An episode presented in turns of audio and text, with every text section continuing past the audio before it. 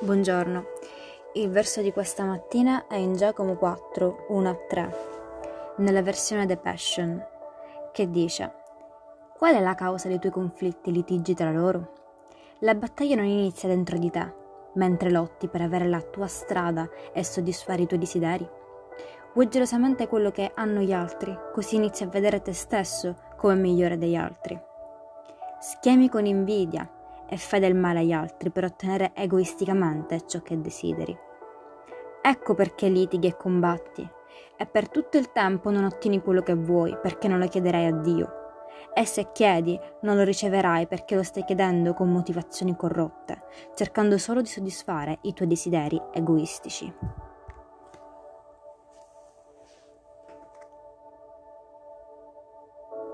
La nostra mente va alle cose che gli altri hanno e che noi non abbiamo, come la bellezza, l'abilità, l'altezza, l'eredità.